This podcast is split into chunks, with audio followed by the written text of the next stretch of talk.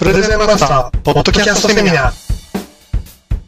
このポッドキャストセミナーではプレゼンマスターの山田が延べ1万人以上へのプレゼンテーションの経験を生かしてあなたのプレゼンが見違えるビジネスの秘訣を音声で解説していきます。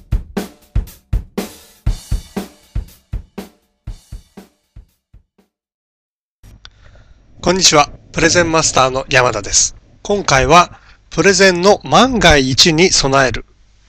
これに関して解説していきたいと思います。プレゼンって、まあ、いろんなことがありますよね。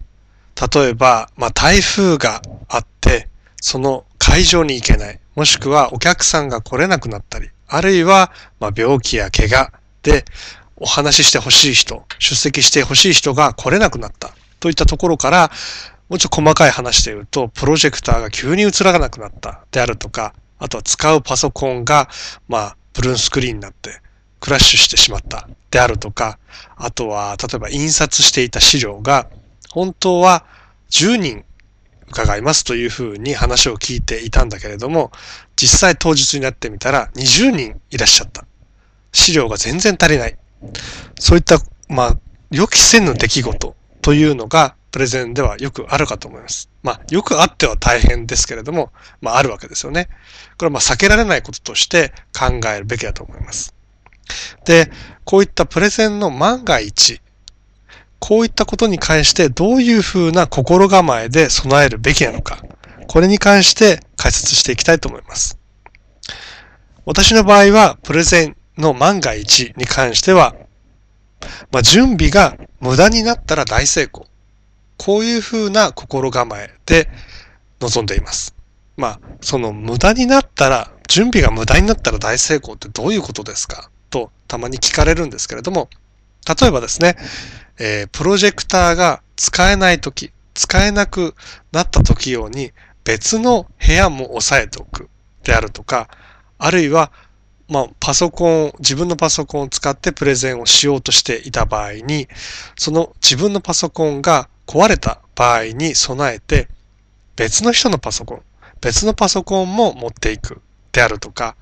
えー、例えばあるいは資料もですね、参加者の方の、まあ、少なくとも1.2部、2倍ぐらいの部数は用意しておいておきます。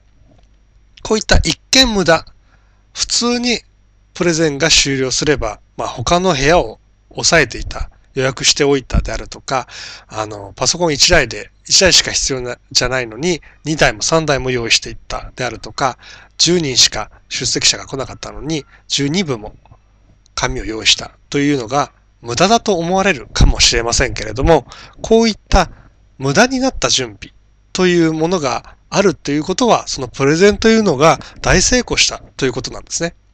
逆にそういった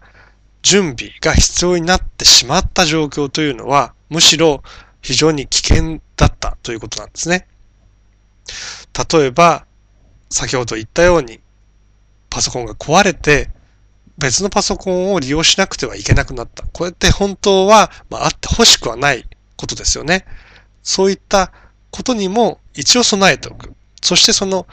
準備しておいた、用意しておいたパソコンが、まあ、結局使わなかったね。結局この準備しといたパソコンって無駄になったね。こういうふうに、その準備が無駄になったということは、すなわちそのパソコン、そのプレ、パソコンを利用しなくてよかった。そのプレゼンは大成功だった。というふうに考えてるんですね。ですから、そのプレゼン、あるプレゼンに何か、まあ、準備をしなくてはいけない。さっき言ったような、まあ、パソコンであるとか、資料であるとか、プロジェクターであるとか、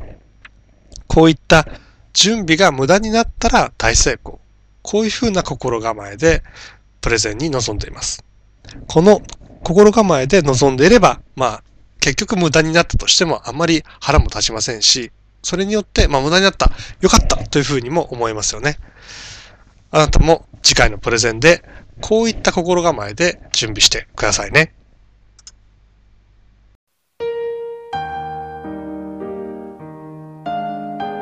いかがでしたか？きっとあなたのビジネスで活用できるヒントがあったことと思います。プレゼンに関する詳しい情報は、プレゼンマスターのホームページもご覧ください。ホームページへのアクセスは http:// プレゼンマスター .com または Yahoo もしくは Google などの検索エンジンでプレゼンマスターと検索していただくとアクセスできます。また、このセミナーに関するご意見、ご感想、メッセージもお待ちしております。